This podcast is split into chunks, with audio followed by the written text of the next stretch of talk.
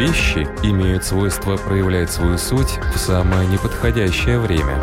Изучая мир, мы узнаем, как и почему. Природа вещей. От маленьких до самых больших. От известных до самых загадочных. От простых до самых сложных. В подкасте и на Латвийском радио 4.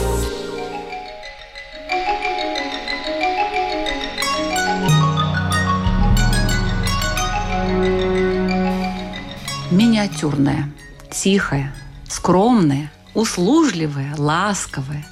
Таков стереотипный портрет женщины-японки в глазах жителей Европы. Причем он сформировался не сейчас, а задолго до того, как Япония стала общедоступна благодаря скоростным авиаперевозкам, и самолеты стали привозить множество туристов из-за рубежа. Чайная церемония, игра на народных инструментах, бумажный веер, раздвижные перегородки сёдзи, икебана на маленьком столике – все это фасад японской жизни, придуманный и сделанный специально для гостей страны восходящего солнца, или характер и быт японок не меняются столетиями. Тогда благодаря чему или вопреки чему?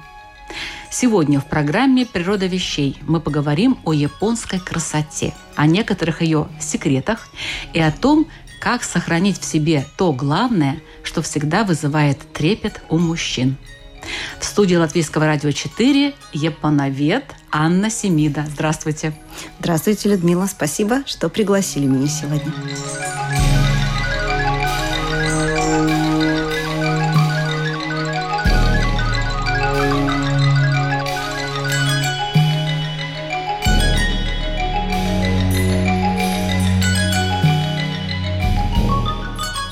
Начнем, наверное, с основ. Когда появился канон красоты в Японии? Вообще, есть ли он такой? Мне кажется, что есть. И поскольку я человек, который увлечен традиционной культурой, то мне, конечно, кажется, что все прекрасное было придумано в древности. И на самом деле канон красоты тоже. Вот если, например, я вас, Людмила Сан, спрошу, вот с какими цветами у вас ассоциируется японская женщина? Я почти уверена, что вы правильно ответите. Как да, вы думаете? Сакурой наверное.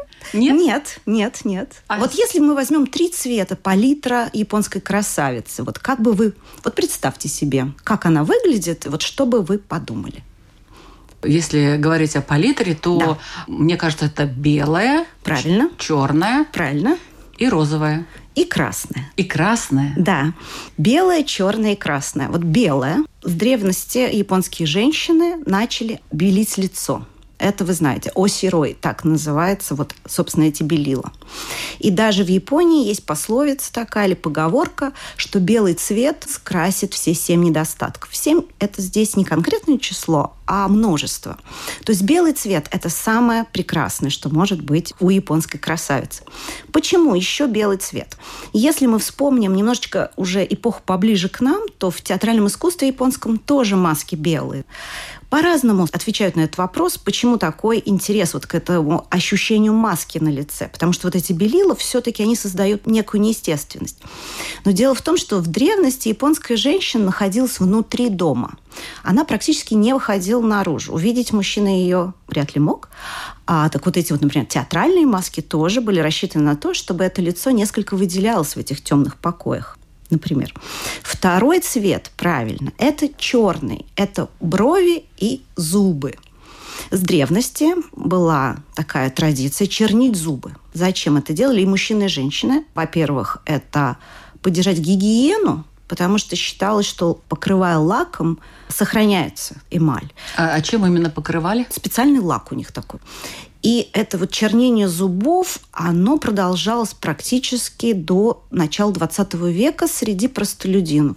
А в общем и целом, когда в Японии началась вестернизация в конце 19 века, то им запретили чернить зубы, чтобы они не выглядели варварами в глазах европейцев.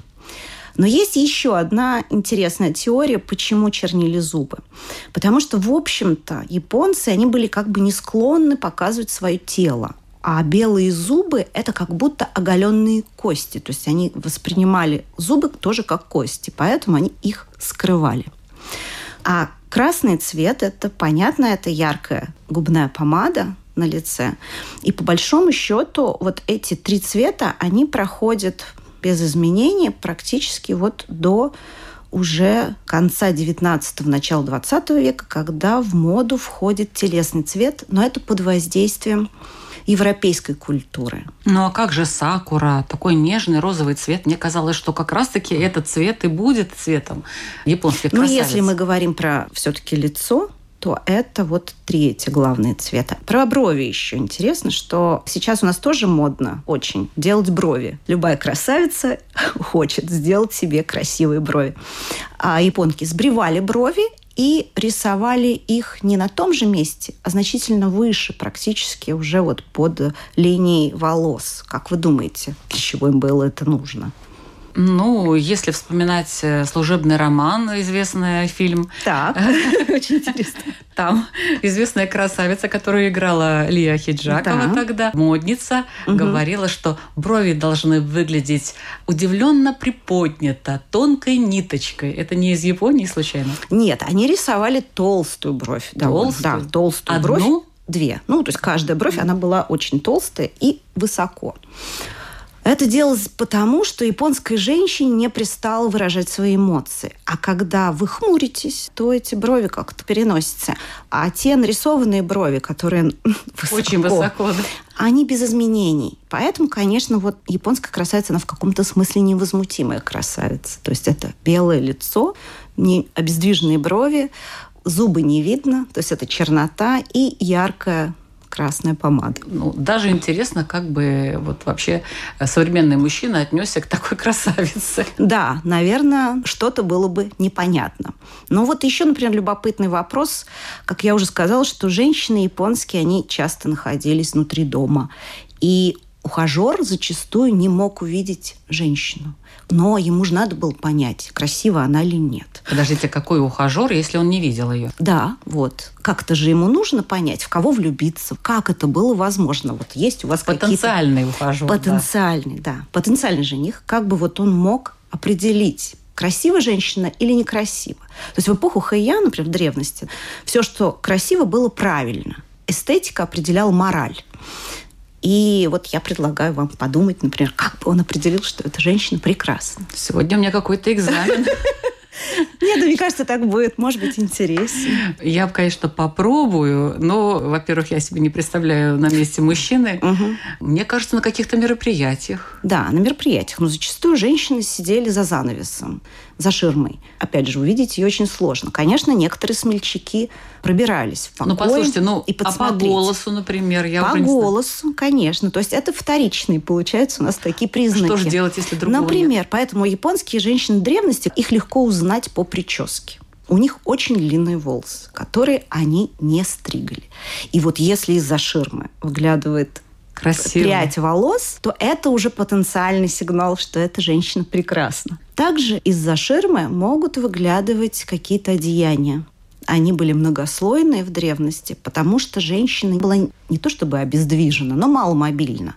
Она особо никуда не передвигалась. Поэтому она могла носить разнообразные вот такие вот многослойные одеяния. И если из-под ширмы, опять же, выглядывал кусочек рукава, и там были правильно подобраны цвета. Цвета, которые бы вызвали в мужчине трепет. А что это за цвета были? Это самые разнообразные цвета, разные варианты. Вот это комбинаторика японская. Это есть у японцев и сейчас. То есть зачастую делить японца от китайца сейчас, конечно, сложно или от корейца по внешности. То есть, например, в советское время, да, было легко, потому что по стрижке можно было, потому что вот китайцы так немножечко по-советски стриглись, а японцы как-то очень затейливо.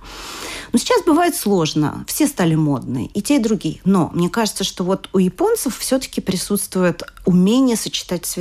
Недаром говорят, что... Ну, хотя это тоже, возможно, какой-то прям миф, ненаучный. Но мне нравится, как они сочетают цвета, даже то, что нам кажется не очень сочетаемо. То есть у нас, например, есть же понятие ансамбля.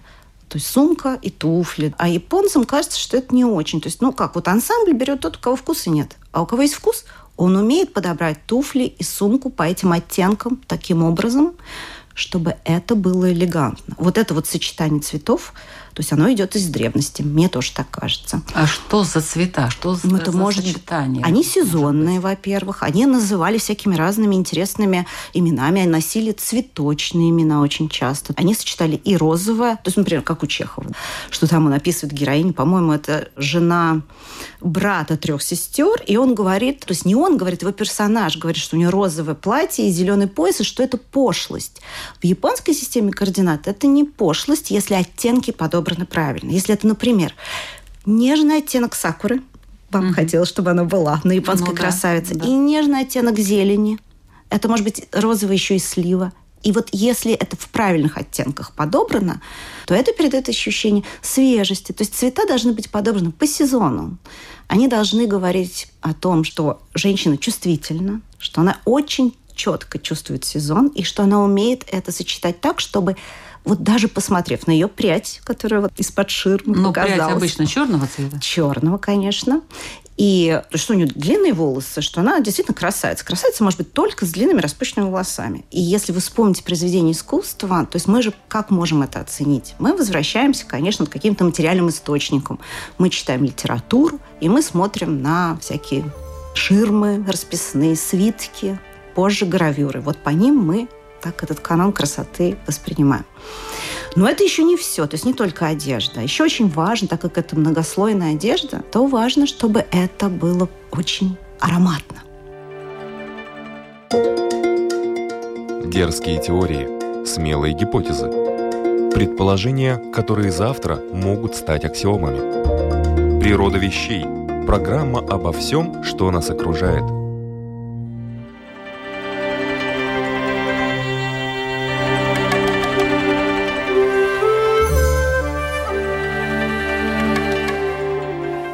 По аромату тоже определяли красоту и мужчин, и женщин. И были даже специальные турниры по ароматам. Желательно, чтобы ароматы сами придворные Составляли. могли составлять. Но, конечно, они могли обратиться за помощью к наставнику, который поможет им составить этот аромат. Но это тоже очень важно, потому что это тоже эстетика. А по каким признакам составляли аромат? Ну, хотя бы примерно. Цветок, цветок, цветок. Цветок, зелень, цветок. Цветок э, древесный, допустим, зелень. Ну, как сейчас вот у нас, например.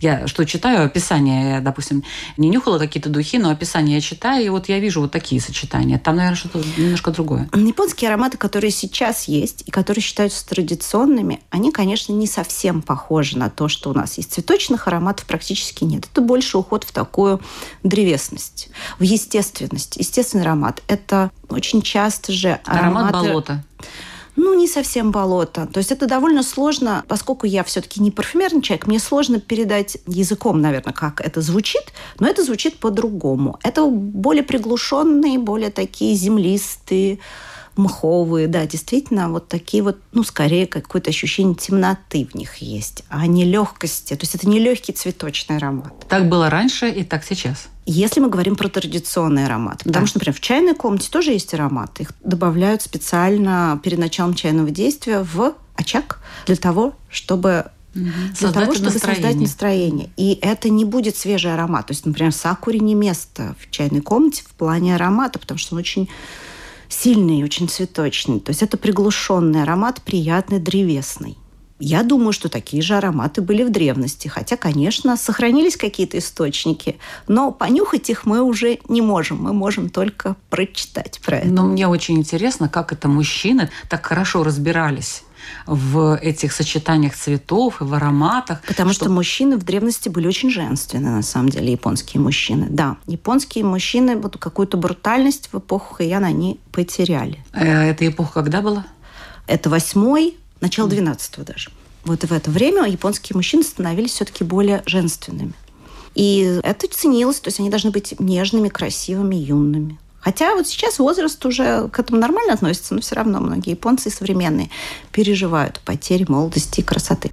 Да, но я еще забыл про один признак, может быть, который для меня очень важен. То есть для меня он самый главный. Конечно, это по почерку.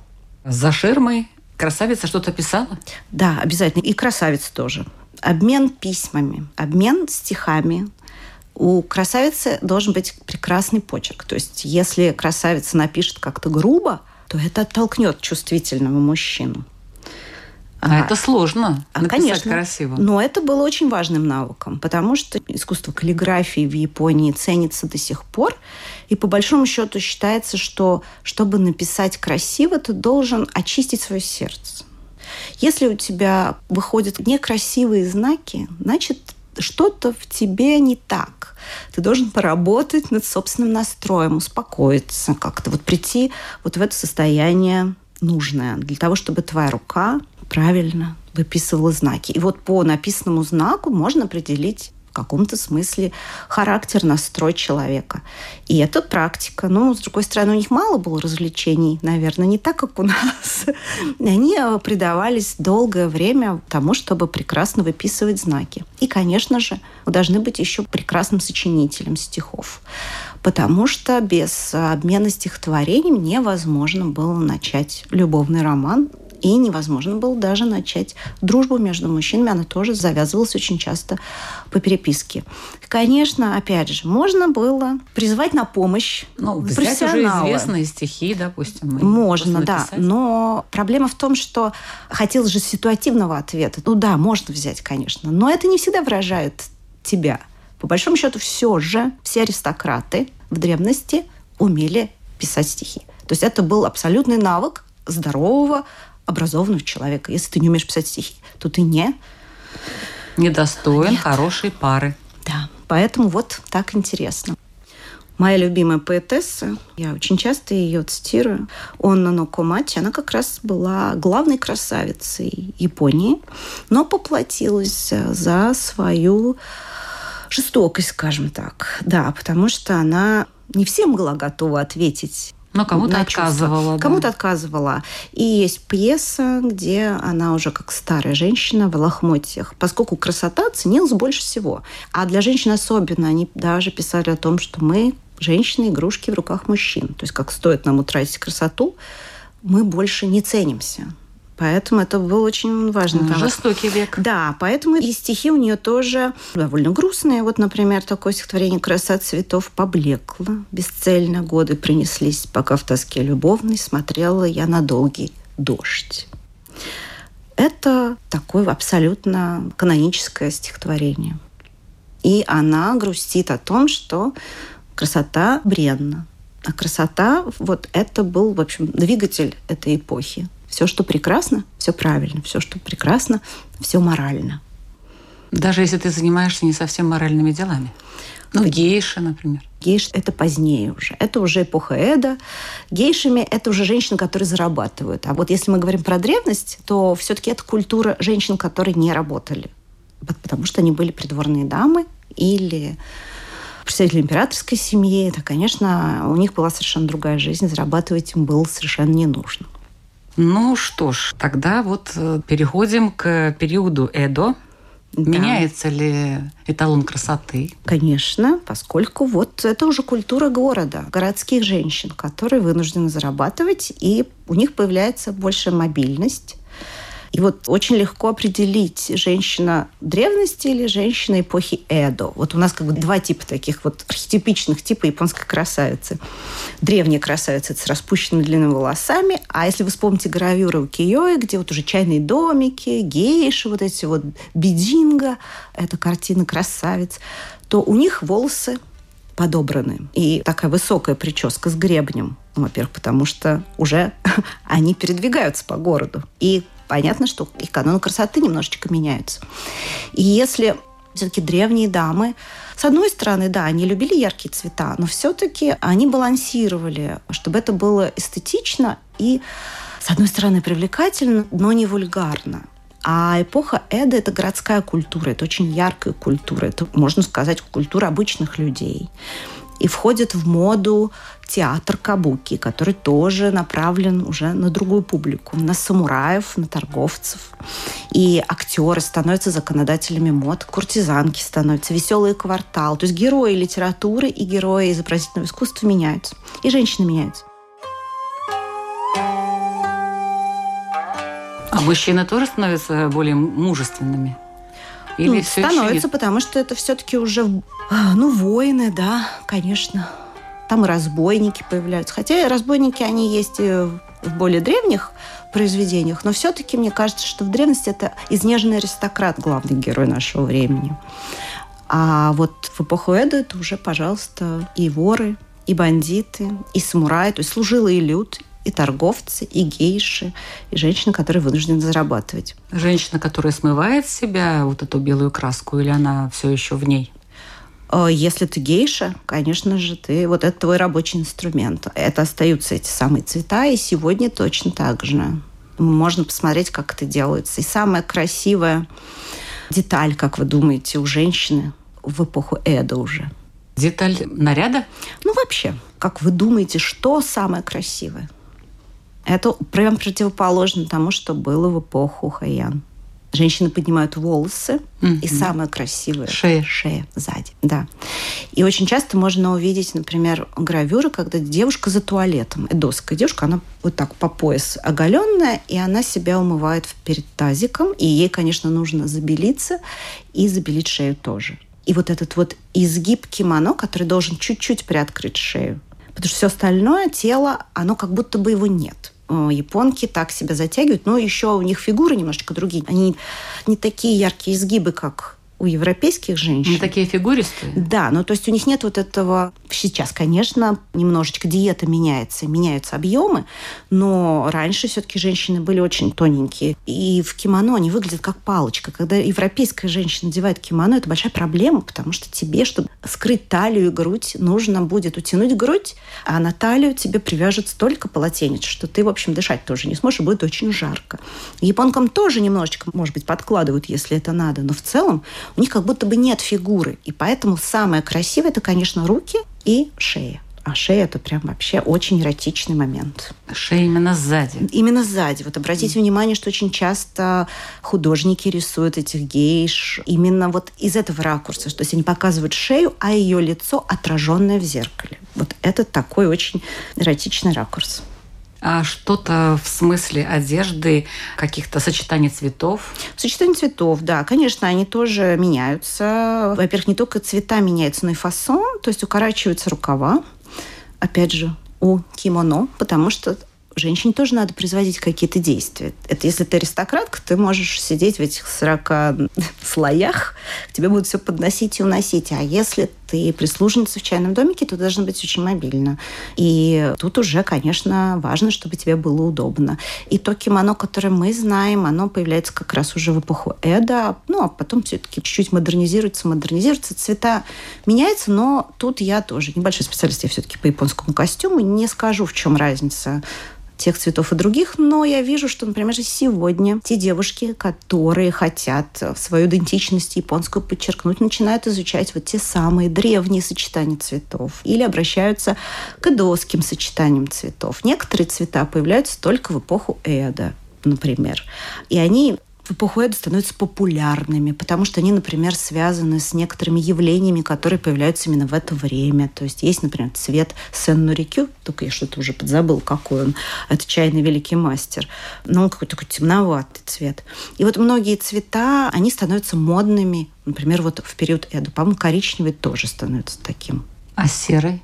Серый тоже, да. Это мышиный цвет, мышиный, очень тоже да. популярный. И мне кажется, он тоже в период Эду становится особенно модным.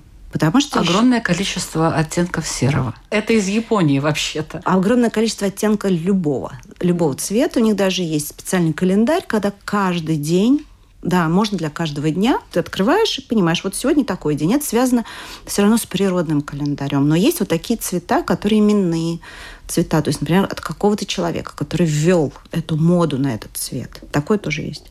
Например, цвет снега – это понятно, что это будет зима. Цвет молодой сакуры – понятно, что это будет весна. И очень вот приятно подбирать себе, например, в честь дня рождения. Ты сможешь, когда у тебя день рождения, что-то, вот это решаешь, что это твой цвет. Ну, такие игры тоже сейчас играют, и с большим удовольствием. И современные японцы тоже такие календари издаются даже. Но это значит, что эти люди различают вот такие мельчайшие повороты, оттенки цвета. Да, но очень интересно, что, в общем, если вы посмотрите, например, ну, разные ресурсы, то на разных ресурсах все равно...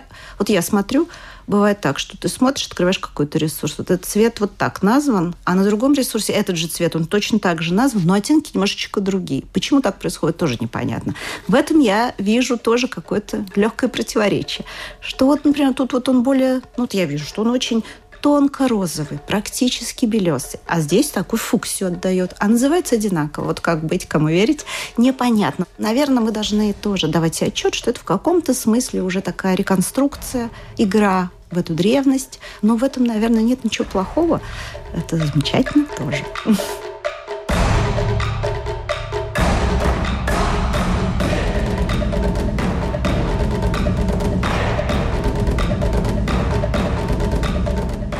Это «Природа вещей», программа, подготовленная Латвийским радио 4. Ее можно слушать в эфире или на страничке Латвийского радио, а также на подкаст-платформах, таких как Google и Apple, Яндекс Музыка, Castbox и Spotify. Сегодня мы говорим о красоте, о японской красоте, которая признана сейчас или была таковой сотни лет назад. В студии вместе со мной ведущая программы Людмила Вавинской, японовед Анна Семида.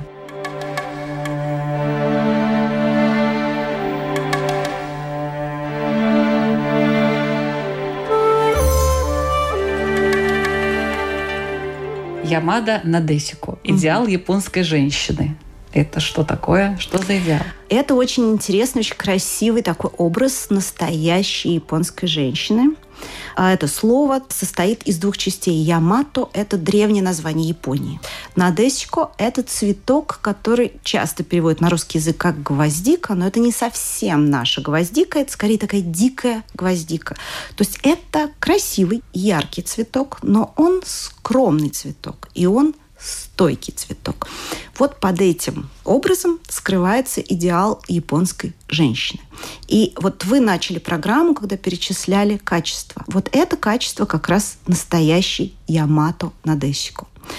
А, в Европу тоже приходит несколько стереотипный взгляд на японскую женщину, но вот если возвращаться, откуда это взялось, был такой французский писатель Пьер Лоти, очень известный в свое время. И он писал всякие разные романы. Он ездил в разные страны мира. В Стамбуле даже холм назван в честь э, его.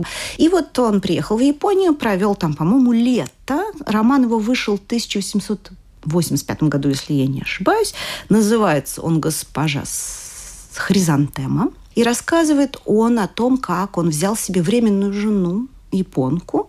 И вот, собственно, ему же приписываются слова, что Франция – это для еды, а Япония – это для того, чтобы выбрать себе жену.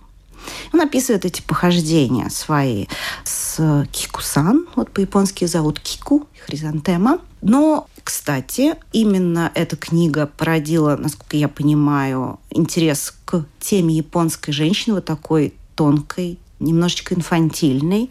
Сейчас, конечно, я как раз недавно перечитывала эту книгу, читать сейчас ее немножко странно, потому что это все-таки абсолютно колониальная литература, взгляд белого человека на таких неразумных японцев. И вообще ему что-то все там не очень нравится, но женщины вроде бы, да, они такие вот кроткие, но все равно подчеркивает, что она такая вот, ну, как девочка, у нее детское лицо, какие-то размытые черты лица.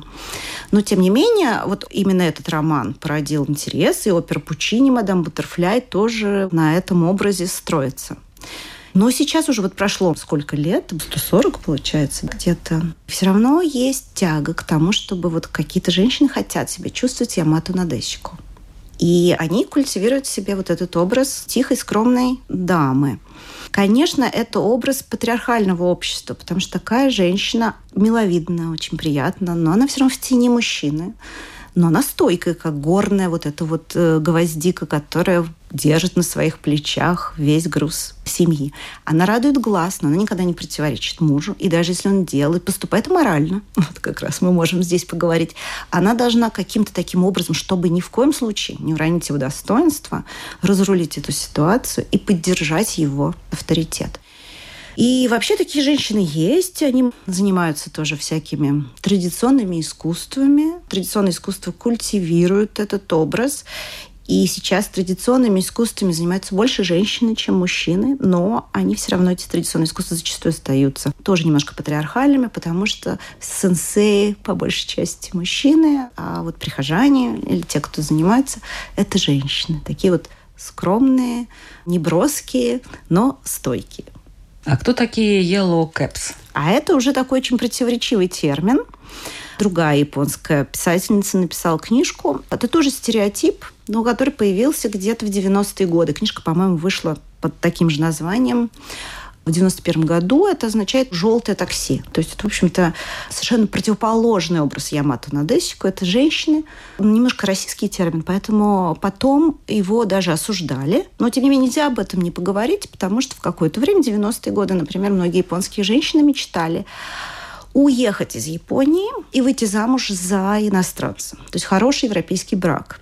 И в некоторых районах Токио были заведения, куда стремились попасть такие девушки. И поэтому их так пренебрежительно называли, потому что они типа были готовы на все. То есть они становились как такси для любого европейца, который готов прокатиться на этом. Сейчас, наверное, уже так нельзя говорить. Такая мода, наверное, прошла. И сейчас это уже осуждается. Но было и такое. В 90-е годы были популярны еще всякие разные нишевые субкультуры. Например, школьницы-девочки, которые определяли моду. И они назывались когиару, то есть ученицы старших классов. Это девушки, которые как раз не стремились к белокожести. Они загорали до вообще бронзового такого состояния. Использовали очень яркую косметику. И подворачивали школьные юбки и еще у них такая черта была, ну вот в одежде, это такие очень большие объемные белые носки, которые они даже приклеивали, потому что они были настолько широкие, что не могли упасть. И этот образ, он в каком-то смысле в аниме тоже был подхвачен, и это был новый идеал тоже красоты. Но тоже прошел. А, последний нет? раз, когда я ездила, мне показалось, что это уже не так популярно. А вот в 90-е это было, да. И мне кажется, загаром тоже больше увлекались. Хотя все равно сейчас еще молодежь хочет красить волосы, не все хотят оставаться с черным. Но в школе нельзя. В школе запрещено. И даже вот уже есть такие проблемы, что не у всех японцев совсем черные волосы. Но если у тебя не абсолютно черные волосы, то тебя заставят красить волосы в черный цвет. Да, в некоторых школах. И такие скандалы были, потому что все равно в школе ты должен быть как все. И если, например, ты смешанного брака, то, скорее всего, у тебя не черные волосы, это тоже проблема. Такие вопросы поднимались, да. Но молодежь, если стоит ей вырваться за пределы вот строгой школьной системы, конечно, там и розовые волосы, и какие угодно.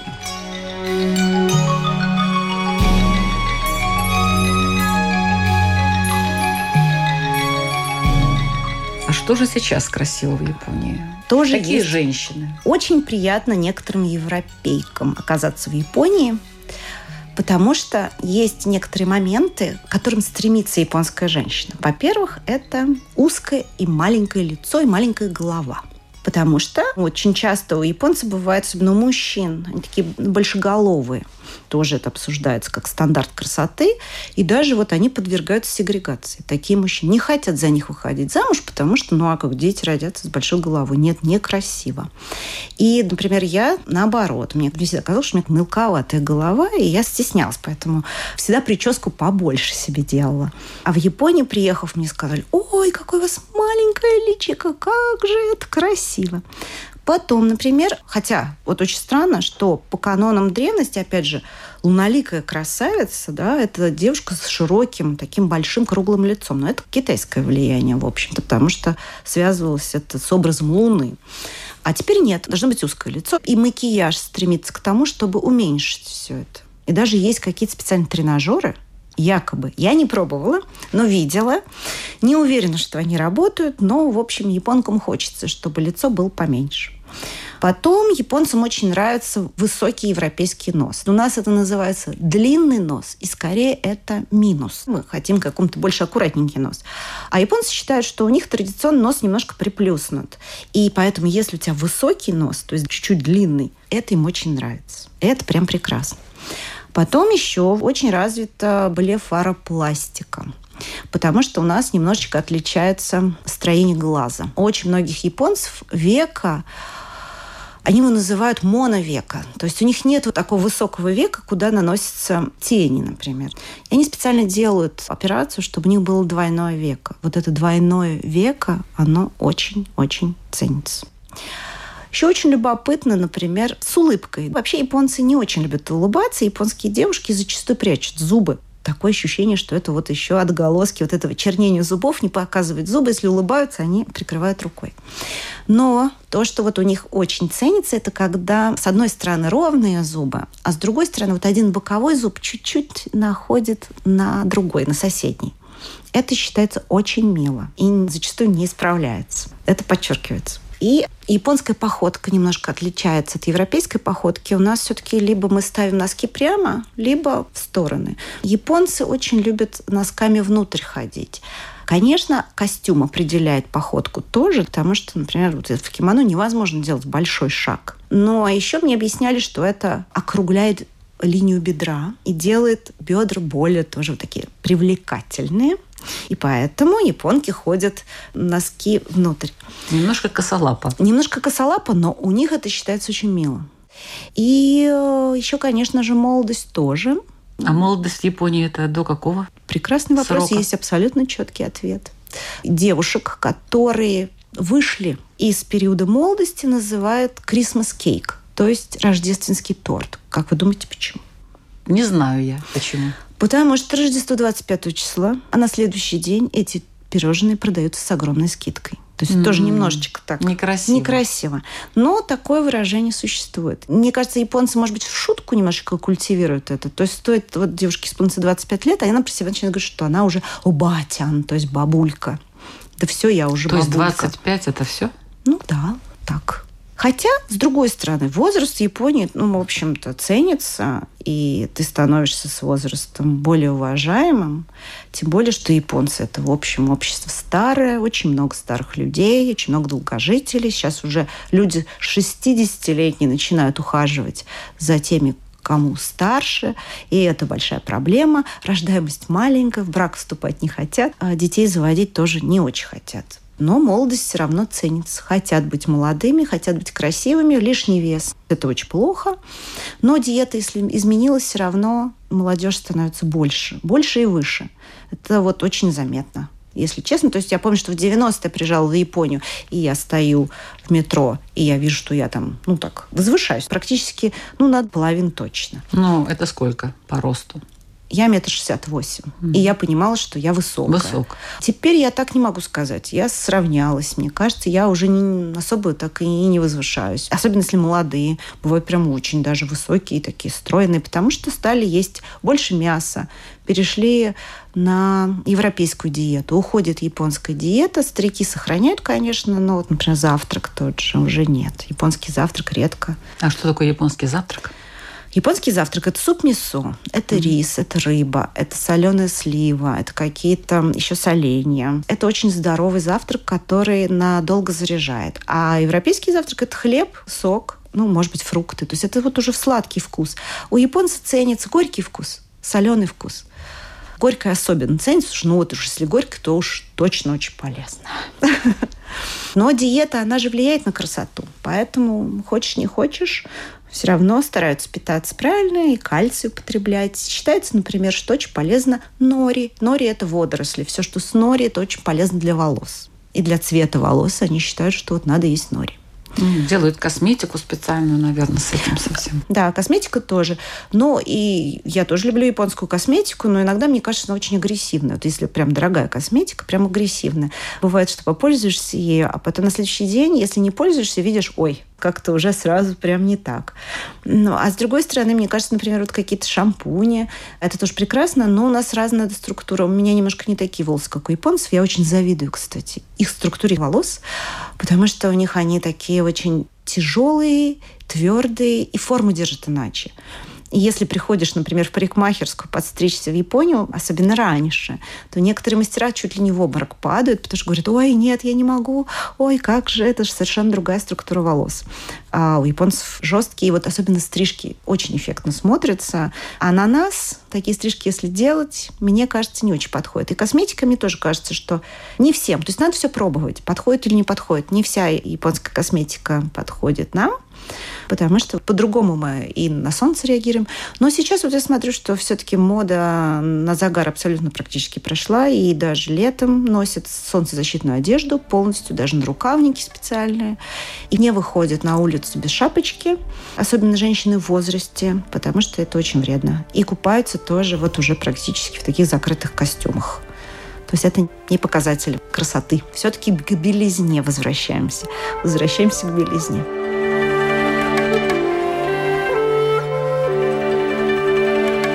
«Природа вещей» на страничке Латвийского радио 4 и в подкастах.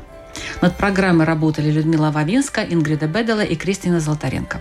О японках и красоте, о секретах и интересных фактах сегодня рассказывала японовед, знаток хайку Анна Семида. Спасибо, дорогая Анна, за этот удивительно трогательный рассказ. Да, спасибо, мне тоже очень понравилось. Говорить про Японию одно удовольствие. Надеюсь, что мы будем тоже красивыми и что-то почерпнем из японской культуры. Спасибо. Анна Семида участвовала в наших программах неоднократно. В архиве подкаста «Природа вещей» можно найти выпуски о сезонах года в Японии с ее участием. Заходите, слушайте, наслаждайтесь, радуйтесь и проникайтесь особой японской культурой и традициями. Матане. Матане. Матане. До новых встреч. До новых встреч.